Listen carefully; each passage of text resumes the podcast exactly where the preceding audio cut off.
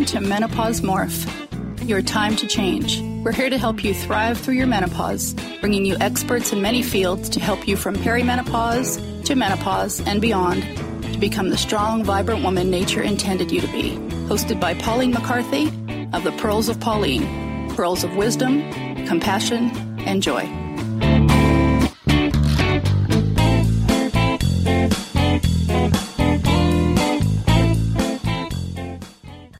Hello, welcome to this week's Menopause Morph. Today we have the lovely Veronica Grant. Veronica is a Love Life coach, host of the Love Life Connection podcast, and creator of the Dating Mindset Bootcamp. She helps smart, ambitious women who feel like they have it all, except love, find it. On the surface, Veronica helps women enjoy the process of dating and meeting higher quality men. But what she really does is teach women how to create a life they love so they can attract the relationship they dream of into their lives. When she's not writing about herself in third person, you can find her indulging in probably too much HGTV, planning her next adventure, or spending quality time with her husband and puppy. So welcome, Veronica. Thank you. I'm so excited to be here. Okay, so you help women. Today we're going to talk about one of the things that you're an expert in is helping women go into the dating scene again.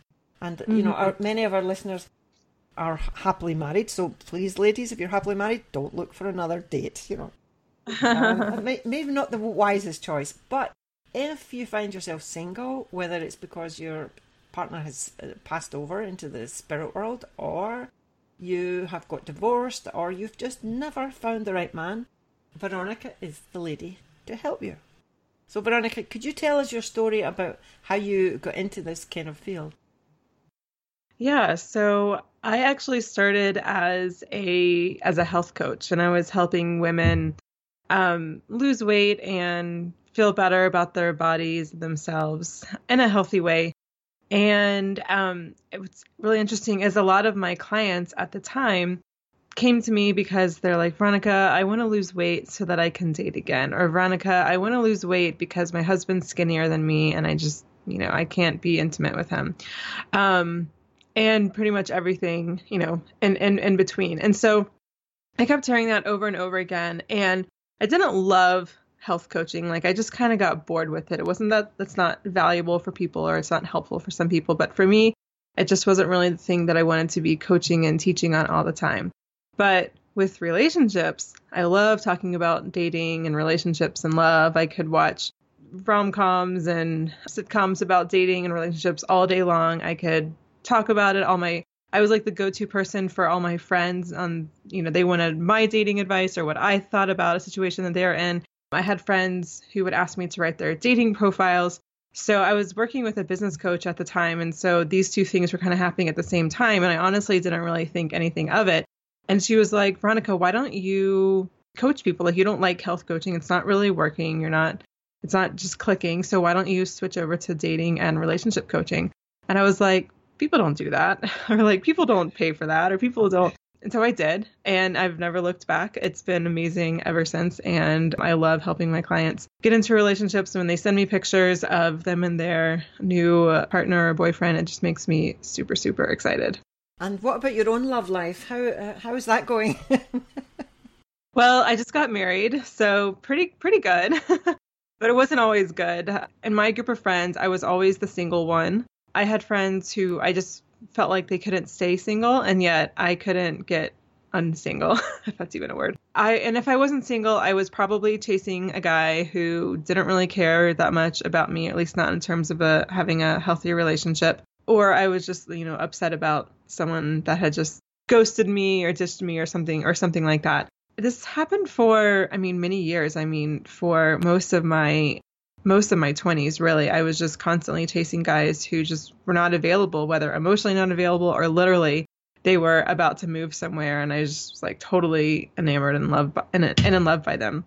And it took a while to figure out what was going on, but through doing a lot of work on myself, you know, working with therapists on like just totally other things that were going on in my life, I realized that I was actually, in fact, emotionally unavailable. Like even though on the outside, like logically, I was like, I want a relationship. I want to get married and do that whole thing. Really, I wasn't actually truly available in a deeper way. And most of that was just because I had zero confidence and zero connection to myself. I just felt like I had to put on this perfect facade to be lovable and to be likable. So I felt like I had to have a great image and like literally have the perfect body, have perfect social life and friends and grades and then job and money and career once I got to that part of my life. And so then the littlest thing can knock down that facade. It was like the Three Little Pigs and like I was like the hay house, like anything could knock it over. And when you get into an intimate relationship, like, you know, you do feel exposed sometimes and you do feel like you are connecting in a deeper way. And like, if, you know, I just didn't have the capacity to do it. So in hindsight, it makes sense why I was attracting emotionally unavailable guys. Through doing a lot of work on myself, like I mentioned, and when I went to health coaching school, because at the time I wanted to help people just get healthy, I actually in turn did a lot of that work on myself, not even really meaning to quote unquote fix my dating. But I realized once I was going through this transformation, dating all of a sudden didn't suck anymore. And I was attracting really great guys. And whether or not it worked out or if it was the right person, like it wasn't like the emotional roller coaster that it was before. And it wasn't just the constant, you know, unavailable guys. It was like actually legitimately real potential matches. And it wasn't that long after I kind of went through that transformation on my own that I met Stevie. Been together for 4 years, just got married. It's been great ever since. Wonderful. When a woman breaks up her relationship, been divorced a couple of times actually, but the last time I decided that I would have 6 months break, mm-hmm. and I would just focus on myself, just get my head together, and then for 1 year I would date with no strings attached, and then at the end of the year I would choose the best one. And that sounds like really fairyland stuff, but it worked out exactly like that, you know. And people just don't believe that you know, because when I was telling my friends this plan, they said it doesn't work like that, you know, like you'll meet somebody and then you'll be with it. And I didn't know. For 1 year, no strings attached. And I dated a lot of men, and like I'm a very confident person, so it was like that. What you were saying is like when you're all messed up inside and you're not confident, then you're needy. And then you'll attract needy men. Yeah. If I had dated anybody in that first 6 months when I was like completely messed up, I probably would have attracted really messed up people. Yes, you attract people who mirror you or who are like the what's the word? Like the opposite puzzle piece, right? Antithesis. Uh-huh. Like if you're really, really needy and clingy, then you're going to attract someone who's super controlling. Right? Because like, it's just a match made in heaven, like someone who's needy versus someone who's really a controlling type of person. Or if you're like the kind of person that it gets really attached to people because like, that's like your sense of confidence or sense of personhood or whatever, then you're going to attract a narcissist, right? Because a narcissist is going to love the fact that you're super attached to them. And and so it's just, you know, it's not like you're attracting exactly who you are. It's almost like a perfect match, but just not exactly the match that you're looking for. It's a toxic match. So basically, we should get ourselves together first before we start dating. So when do we know that we're ready to date? Yeah, that's always like, you know, a hard question because it's kind of like a chicken and the egg type of thing. And you know, the thing is that I hesitate to say just blankly, work on yourself before you date, because for some people that can just be forever an excuse to like never actually, you know, start dating and putting yourself out there. And at some point you just have to do it, even if it means like shit's going to hit the fan, even if it means you're going to, you know, maybe get your heart broken or fall back into an old pattern. You still have to go out there and try so you can then pull back and regroup and be like, okay, like what worked, what didn't work, where am I still, you know, falling into old patterns, what's triggering me, what's tripping me up, you know, because I've worked with clients who are just, I'm just trying to work on myself before I date, but it just, they end up, it's just a crutch and they never ever, you know, go back out. So, you know, I think that when you're trying to, you know, decide if you're in a place where you can date, I think a couple things to look into is, do you feel like you need this person or need a person to feel whole and complete? And if that's true, then you're probably not ready to date because you're just going to fall right back into an old pattern and trap. Another thing is if something doesn't work out, even if you're not interested in him and he doesn't call you back either, or it's just a mutual, like, not interested, like, are you going to take it really personally and get obsessed with him just because he wasn't interested in you, even though you know you're not interested in him, which, by the way, happens all the time? Then again, probably not quite ready to date. You know, but if you feel like pretty good in that area, then I think, you know, going back out and dating after a breakup or after a divorce, if you do want a relationship, obviously you have to go out there and do that. So does that help us answer that question for you? It does. And what I believe is that we should write down what we want in a partner. I did it physically. I even said black hair and like this length and this build and age group. I was very, very specific. There was one thing that I didn't put down, and that was that he should be very spiritual. And my husband fitted everything except for this spiritual thing. And now we've been together about 14 years. And at the beginning, I thought, well, it doesn't really matter. But the older I get, and then the kids have left the nest, so it's just him and I have a lot of spiritual things in my life, and I can't talk to him about that. And this is going to sound really bad, but if I had written that in my list of what the person would have been, I wouldn't have chosen him as my partner, even though I love him to bits. But I think sometimes we settle for the easy fruit instead of the juicy fruit. You know, we just take the low-hanging fruit. Mm-hmm. Instead of, like a lot of women, they'll marry the first person that asks them to marry them instead of being choosy. I remember years ago, I was only about 16, and the priest said to me, many women take more care over choosing a coat than they do over choosing a husband. You know? And it's true, like you try on many coats and that one doesn't fit, that's a different colour or something. But often we just go with the first or the second person who asks us to marry. If we could write down everything we wanted perfectly about a person, and then we know we can focus on that type of person. What do you think of that idea?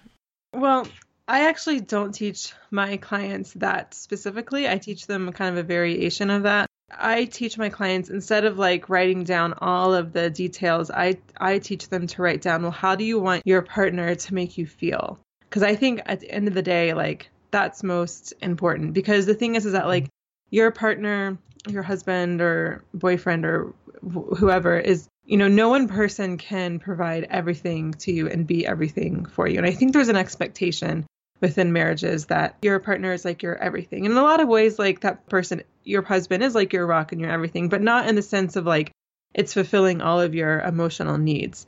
And so, you know, I think it's totally fine to get spiritual needs taken care of somewhere else, or intellectual needs, or I don't know, like celebrity gossip, emotional needs, whatever your thing is. But you just have to decide, okay, what do I actually need from my partner, and what can I get from like other people, from friends and neighbors and things like that. So I think that's really important. And I just think, you know, I know like with law of attraction, it's like write down everything, but I'm very much into law of attraction. And I am too, but I just think that sometimes without like having a deeper understanding of what law of attraction is and how it works and what you actually need to do, it's not just about sitting at home and waiting till he drops up on you or whatever. I think that writing down a list can make people, or can actually hold most women back. And that's because either you go on a date with a great guy and they don't really fit a lot of the things that you have on this list. But some of the things that he may not fit or might be arbitrary things or things that don't actually really matter in a relationship. And so then you just kind of blow them off. This is true. Yeah. Or like someone fits like everything and you're like, oh my God. And then you put them on a pedestal and then you're just like nervous and you're not really acting like yourself. And then like a connection's not really going to happen either. So, you know, that's why I say just focus on how he makes you feel. Like, get really clear on how you want to feel, not just in your relationship, but how you want to feel day to day in your life, because your relationship is part of your life. It's not just like this other thing, right? And then look for guys who can make you feel like that. Because the thing is like, if I had written a list down, Stevie would have, you know, had a lot of the qualities, I think, but there's definitely some things that he would never have, you know, that it just completely surprised me that, you know, that I ended up with him. He's like an engineer and I'm like totally not engineering at all, but we mesh really well together and he makes me feel how I want to feel, which I think at the end of the day is most important, because at the end of the day, we want all these things, whether it's a partner or we want a new car, or we want a house, because we want it to make us feel a certain way. So, you know, that's where I tell people to focus first. Those that have been in relationships before that didn't work out, how can they learn from their mistakes or their experiences to help them in future relationships?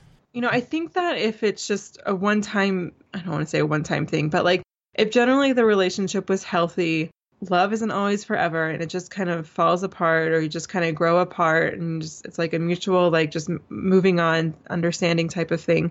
You know, I'm not, this sounds bad, but I'm not so concerned with that. I mean, I know obviously it hurts and it sucks and breakups always are painful no matter what. To me, that's less concerning. What I'm more concerned about is when the same thing keeps happening over and over and over again, whether it's like dating the same type of guy over and over again, or like you get into 2 or 3 different marriages and like it's literally the same problem. Like the guy's kind of controlling, he might be a little narcissistic, he doesn't really treat you well or respect you, or there's no like really intimate bond. That's what I'm more concerned about. And that's where I think that, you know, if you're experiencing that kind of pattern, I think that's when you really have to look into, because if it's just one relationship, like a marriage, and it just didn't work out for whatever reason, you know, I don't want anyone to like beat themselves up about like, oh, they did everything wrong and nothing, you know, like they suck at life and they suck at relationships, because sometimes relationships just have expiration dates and there's nothing wrong with that. And there's nowhere to blame. It's just like, okay, looking for the lessons of like, when did the relationship start to fall apart? What could have been better? Could we have had communication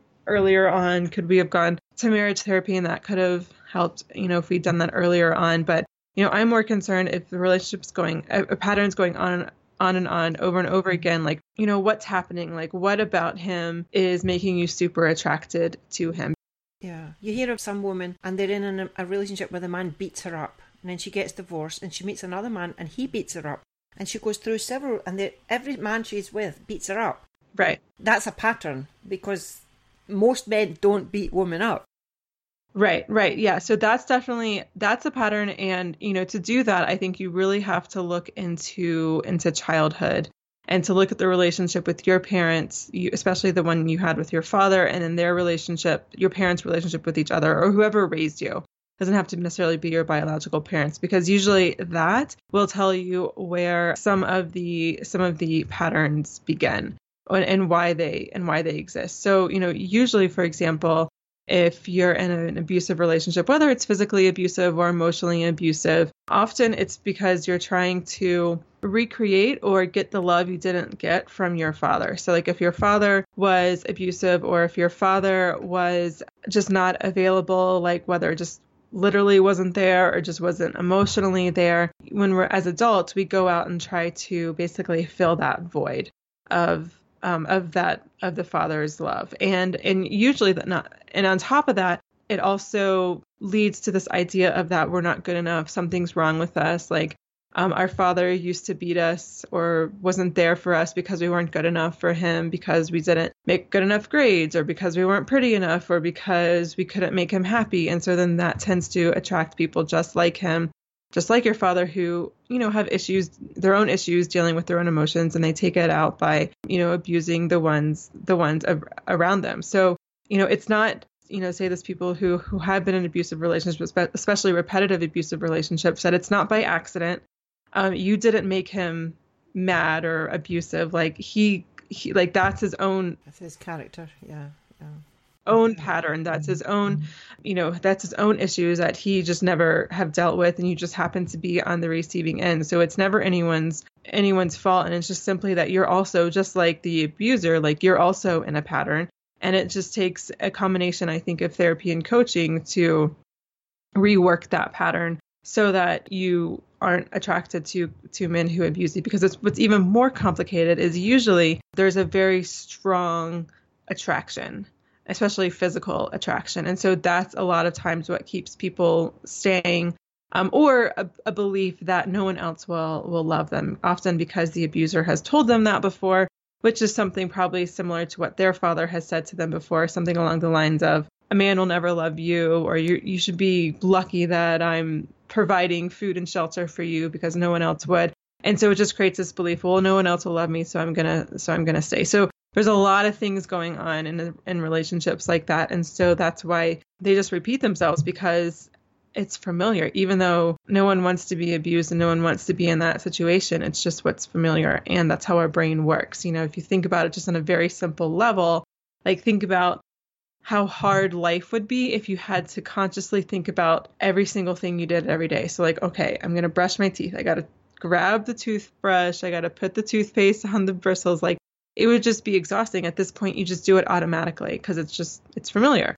And that's how the brain wants to operate, so it can be most efficient as possible. And the same things happen when you're in patterns and relationship patterns. Like, your brain just goes to default mode because that's easy and that's what it knows how to do. Being in a relationship that's healthy, even though it's what you want, feels hard and feels foreign.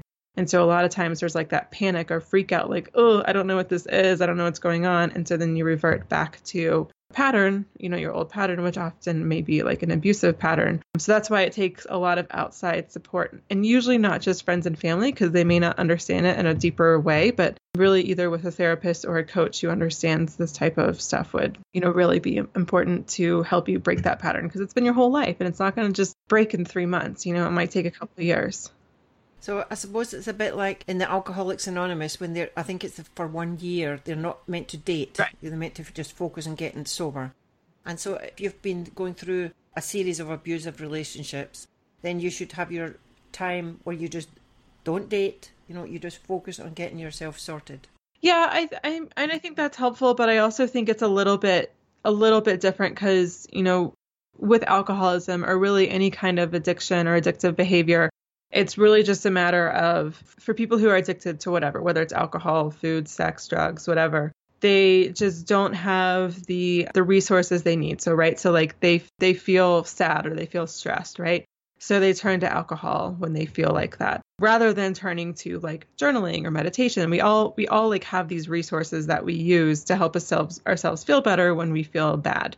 And so the thing is, the resources have different consequences, right? So like drinking a lot of alcohol obviously has consequences. Journaling or meditating or going on a walk, obviously it's going to have different, more beneficial consequences to you as a coping mechanism. I mean, this is my opinion, but I'm sure other people say different things. I think part of the reason why the first year in AA you're not supposed to date is because there's just a lot of emotions going on or could be going on in when you're dating and in relationships, and it could be very, very easy. And they can be very intense. And so it can be very easy to resort back to alcohol or whatever you're addicted to, rather than a healthier coping mechanism like journaling or calling a friend or meditating or exercising or something like that. So I think it's similar to, you know, getting out of abusive relationship and, you know, learning different coping mechanisms. But I think because they're not necessarily addicted to it in the same way alcoholics are addicted to alcohol.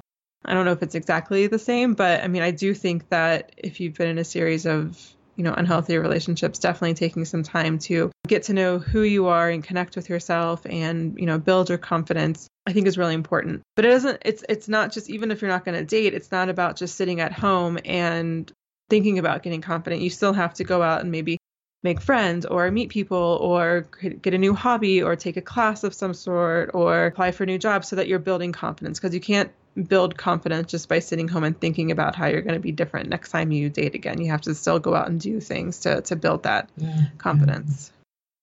I had a really difficult divorce and I was medicating myself with ice cream and crisps. I think called them potato chips in America. Potato chips. But it was a pint of Ben and Jerry's, Pringles or other kind of potato chips, and sometimes Mars bars. Every single night. I put on about 20 kilos in 6 months. Can you imagine? Yeah. I've lost most of it, you know, but I'm now going through it. I was on a plateau for a while, and now I'm going through the next phase. So, as you said, it's consequences, you know, like if I had been taking alcohol to numb the craziness that was going on, I would probably be an alcoholic just now. But instead, I just got kind of fluffy. Right. You know, but food is a drug. You know, food is a drug. Right. You know? Many people use it to medicate, to make us feel better. And that's what I did. My kids were young. And so when they went to bed, it was just me. I would watch TV and eat all these lovely, delicious things. Yeah. Yeah. Which was just made my body really, really ill. Yeah. It's not good. When I was a teenager, you met men by going to discos and bars and things like that. But nowadays, you hear more and more people with online dating. Actually, that's how I met my husband, online dating, because my kids were young and I couldn't get out. So I would be on the computer. I met a lot of men. Right. He was the best out of the... I was telling you, the 1 year, he was the best one. It can be very daunting. And I know from my experience, at some sites you would go on and the men were just looking for sex. Just for sex. You know, they went and they would ask me... Right. What are you looking for? And I wrote, a knight in shining armour. Oh, I found my knight in shining armour, but a lot of men said, no, I'm looking for sex. I said, bye. And it was like, on these sites, I think, or the site that I was on, I think there was far more men than there was women. Okay. Because as soon as I went online, there would be about 20, 30 men would start to chat. You know, there's this online chatting thing. And it was, you know, I live in Iceland, but I'm originally from Scotland. So most of these men were Icelanders. And the first thing I would ask them was, do you speak English? And if they say no, I'd just go, bye. Because I couldn't type fast enough in Icelandic because I would have to think about the words. So I just thought, no, the person has to speak English. So... Mm-hmm. But so that was, oh, let me see, that must have been 14 years ago. So things have changed quite a lot in 14 years. So. Oh, yeah. They've changed a lot in the past 14 months. Okay. So can you give us advice about online dating then? What are the do's and the don'ts, basically? The big picture thing about online dating is nothing trips people up more than online dating. That's for sure. But online dating isn't dating in of itself. Like, for example, I will talk with a lot of women. Like before I work with someone, I do a, you know, just like an intro session to see if we're a good fit to work together. And like, I'll ask them about, okay, so what's dating? What's relationships like? And they'll just immediately talk about online dating and how like the guys are like this, or they don't get messages, or they never respond, or they're always wanting sex or whatever. It's like, okay, cool. That's online dating. But like, what about dating, like other parts of dating? And they're like, and so what I like to say is that online dating is just simply a tool, and it's a way to meet people. It's not the problem, and it's not the solution to your problems. It's just like how signing up for a wine tasting class might be a fun way to meet people, or going to like a meetup kickball game or something, or joining a church might be a good way to meet people. Online dating is a good way to meet people. And it's nothing more, it's nothing less. Because I think what trips people up most is simply the mindset. Like, yes, there are some tactics, like, and some good ideas, I think, to have on your profile, or the good things to have on your profile, and how to approach people. But I think mindset matters so much because yeah, of course, like, there's creepers online, like, who just want sex, but there's creepers at church who just want sex, and there's creepers at the bar who just want sex. Like, it's not just online dating, but we make it about just being about the online dating. And so when someone is creepy and they message you, or they clearly just want sex, what I find happen, especially if it happens a lot, women almost start to internalize it and just think every guy is about sex. And so then their profile reflects that frustration, or reflects that fear, or their messaging does. So for example, you know, they might say something like, if you're just interested in sex, then don't message me. Or like the first question to a person might be like, are you interested in a long-term relationship? And are you married?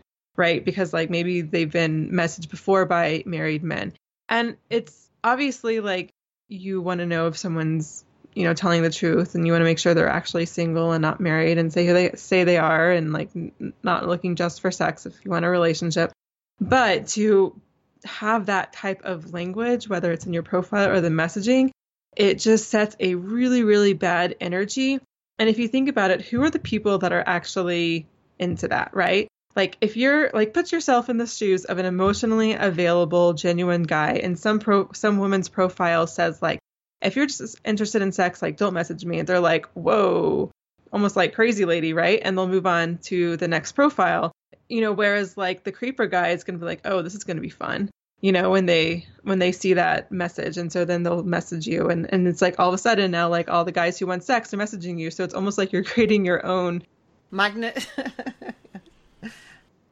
Right. And you're just confirming what you already believe to be true. And same thing with the first message. Like if you again, like put yourself in the shoes of like a genuine, emotionally available guy. And the first thing you say to him is, are you married? Person's going to be like, no, I'm online dating. Like, what do you think? Like, they're not even going to be in that mindset. But like if someone is married or they're kind of creeper, or they're kind of weird, or they just want sex, then they're like, oh, this is going to be fun.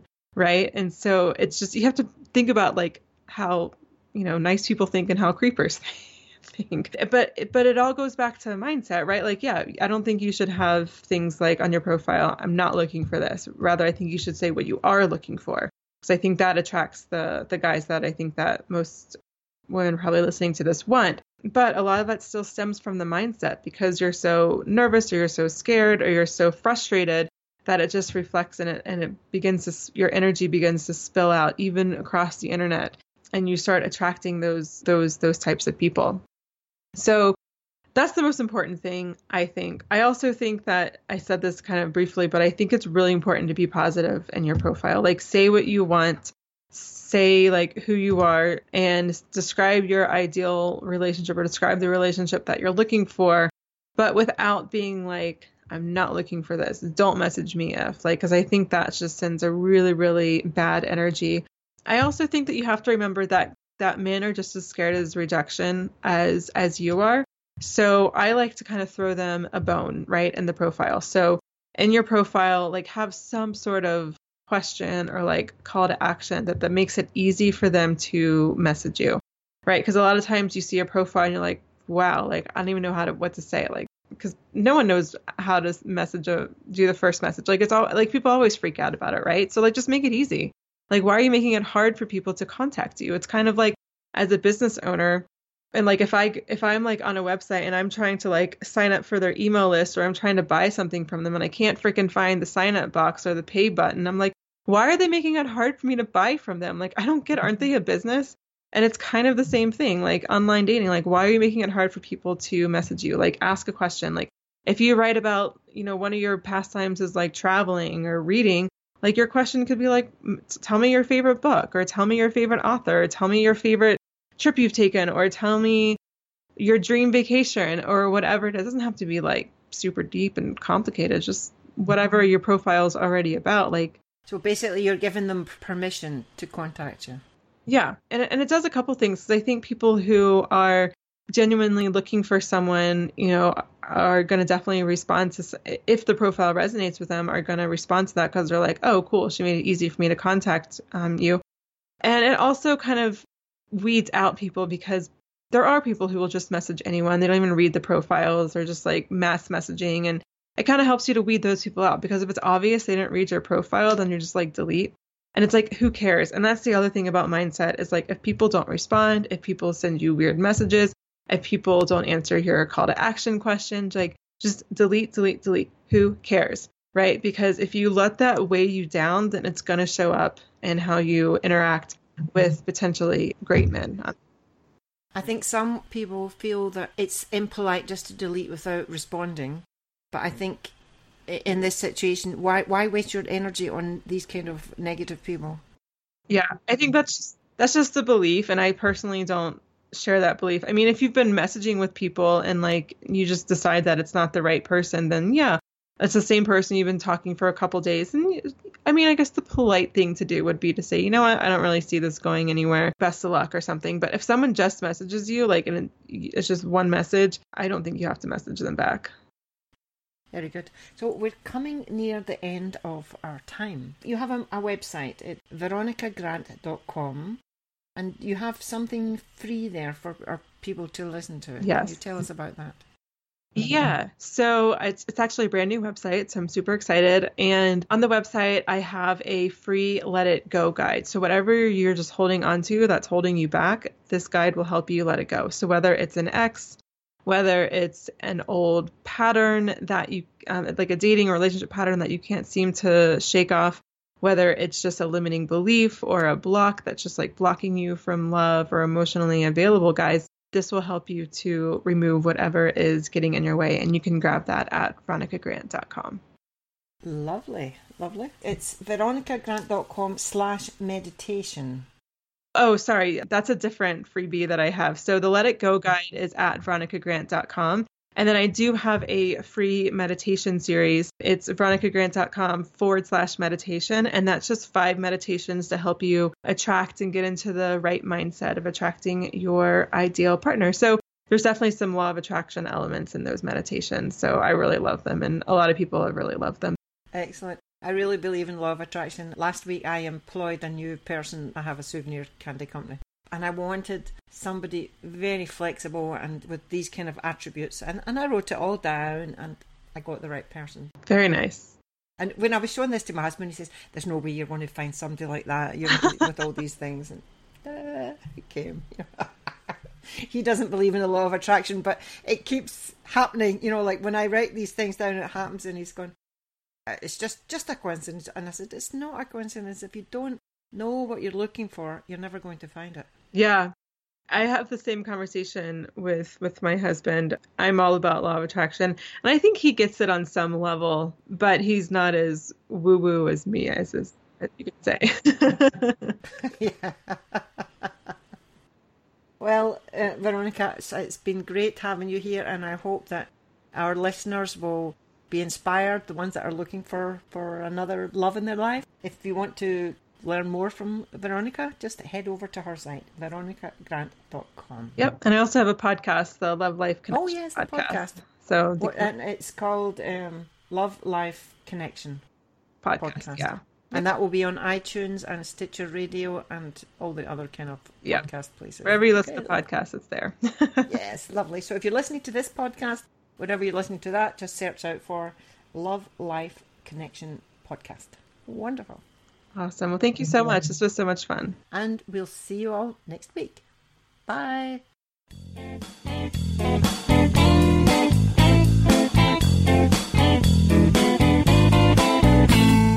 Thanks for listening to Menopause Morph, your time to change. If you've enjoyed the program, be sure to subscribe to the next one and please leave a rating and review on iTunes to help us spread the message about thriving through the menopause. To get a free ebook, more menopausal resources, and to connect with Pauline, please visit www.menopausemorph.com.